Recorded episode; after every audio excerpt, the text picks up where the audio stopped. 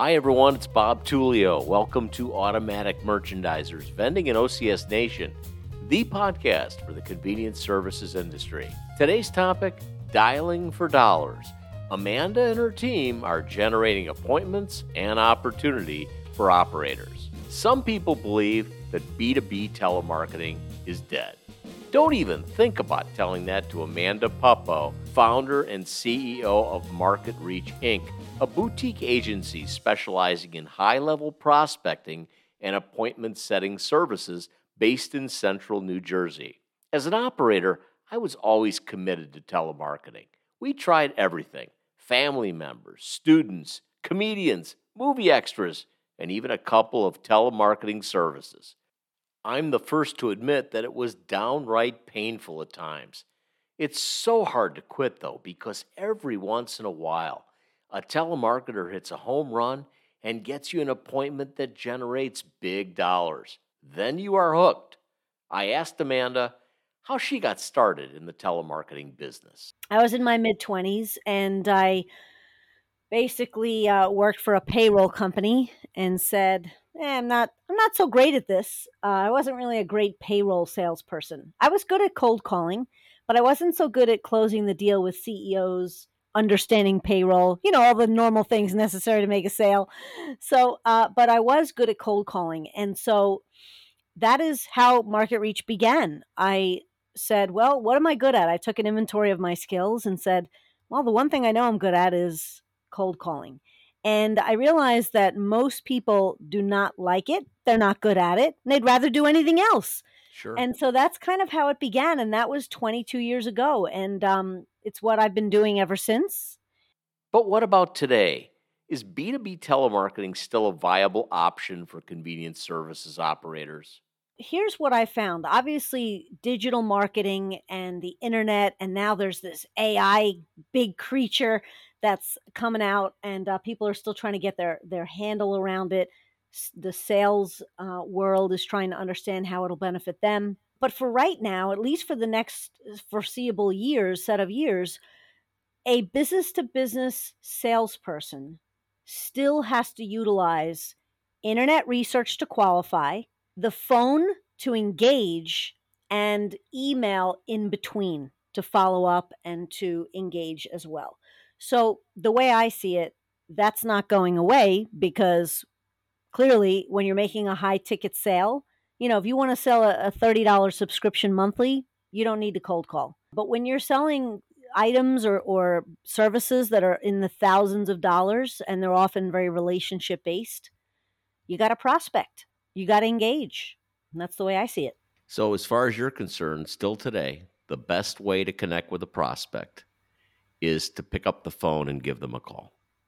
In the B2B space in particular, yes. There are many techniques that I'm a fan of. So I never say there's one way or the best way necessarily.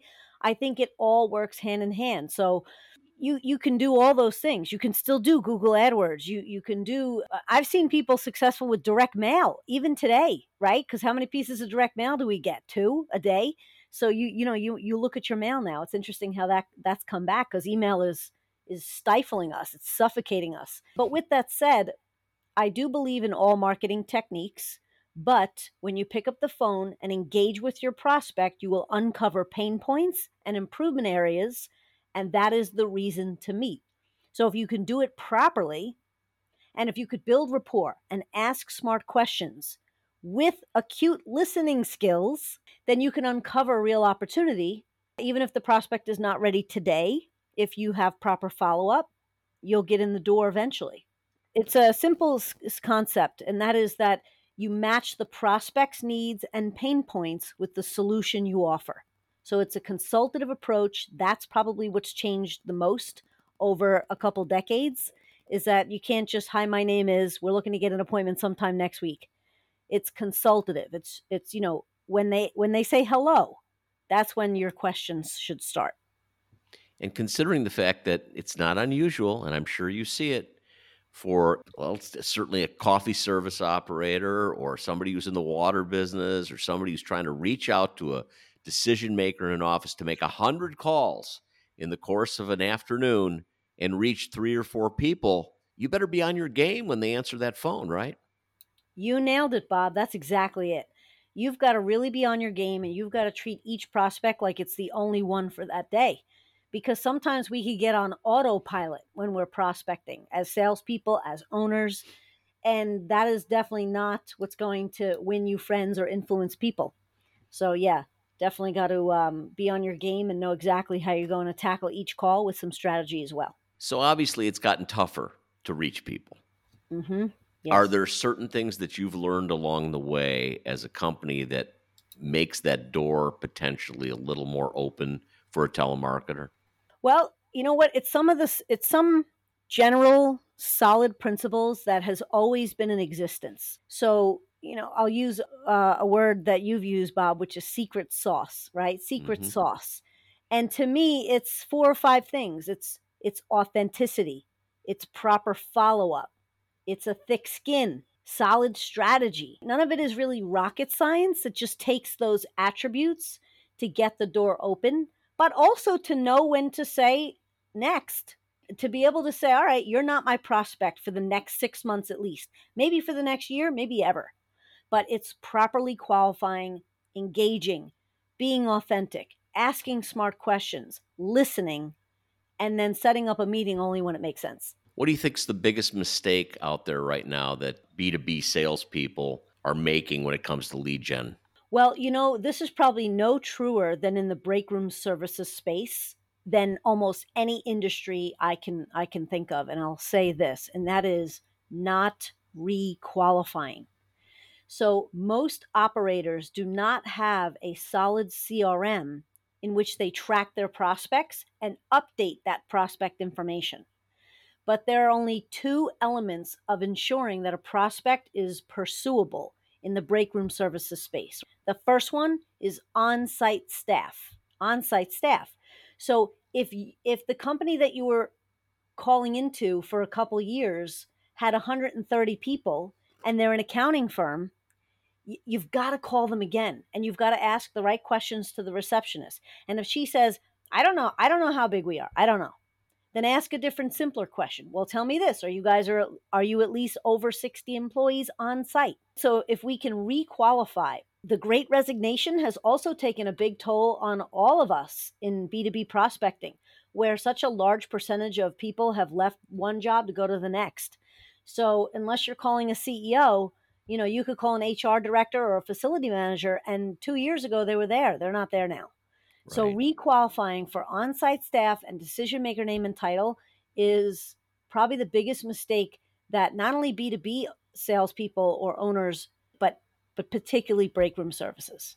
Sure. Yeah. So so you are probably doing a lot more than just one call to actually get in the door and ultimately get on the phone with the decision maker. Is that correct? A hundred percent. And that's why companies that want to do it in house find that they have trouble with it because that oversight and the metrics are really crucial to success.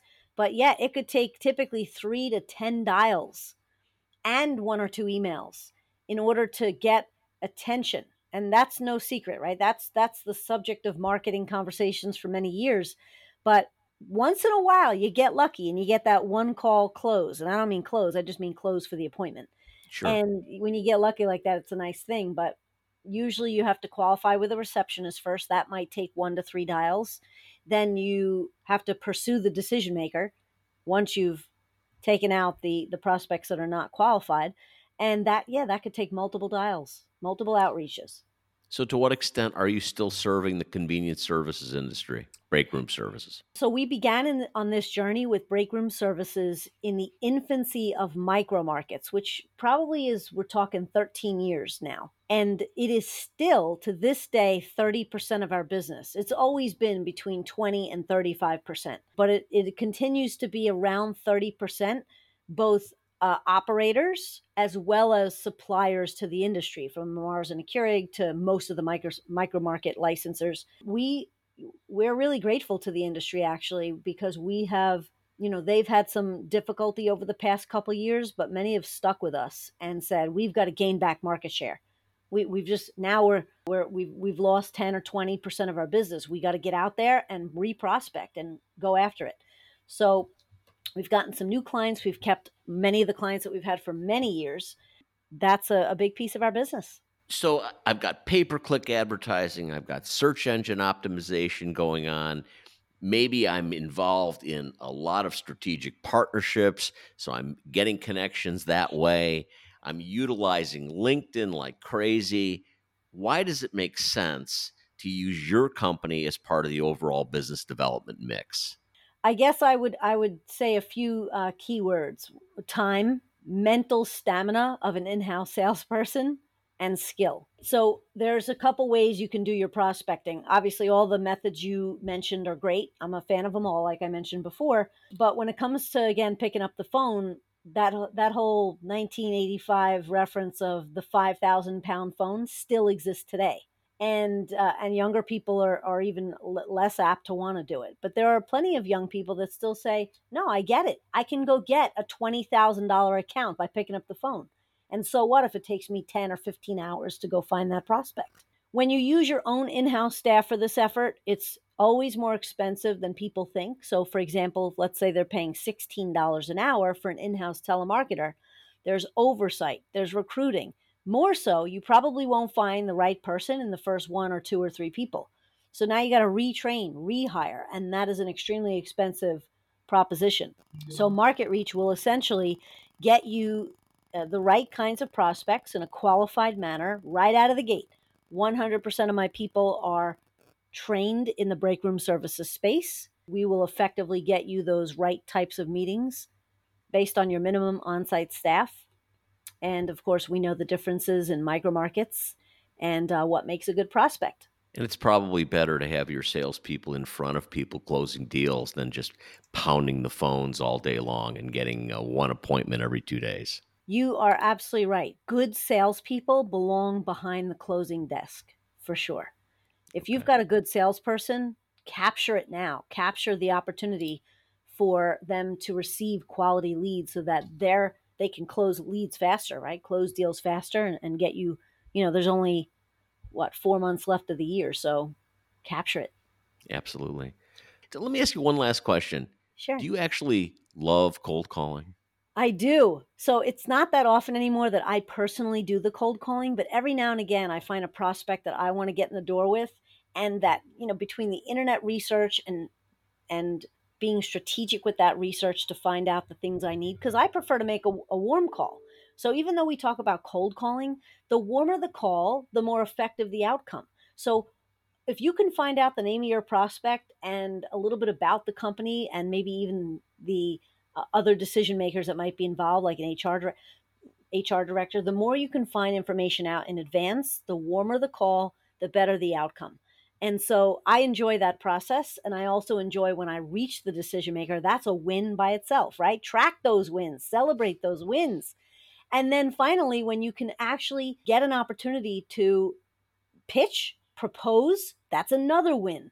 And then, of course, when you win the business is great too. I actually have closed from mailers. So I don't cold call. Though the two that I recently closed weren't from a complete cold call, but from a mailer that I received. I called them and turned it around and closed them. And it's a really empowering thing when you can uh, close deals and, and get appointments and things like that. So I know I'm, I'm a little weird. I tell my accountant, I'm like, I'd never trade seats with you ever. I'd, I'll do uh, I'll do cold calling over accounting stuff any day of the week, but but yeah, it is fun, and you got to have a certain personality for it for sure. Thanks, Amanda. Great stuff. Thank you, Bob. That's it for now. As you know, we move to three episodes a month, the first, third, and fourth Tuesday of each month. So please subscribe to Vending & OCS Nation if you haven't already, so you do not miss an episode.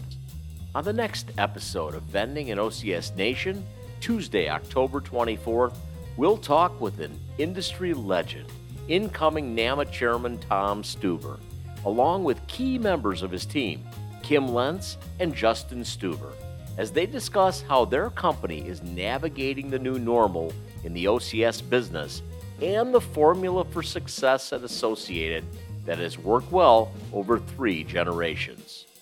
Thanks for listening. Until next time, I'm Bob Tullio.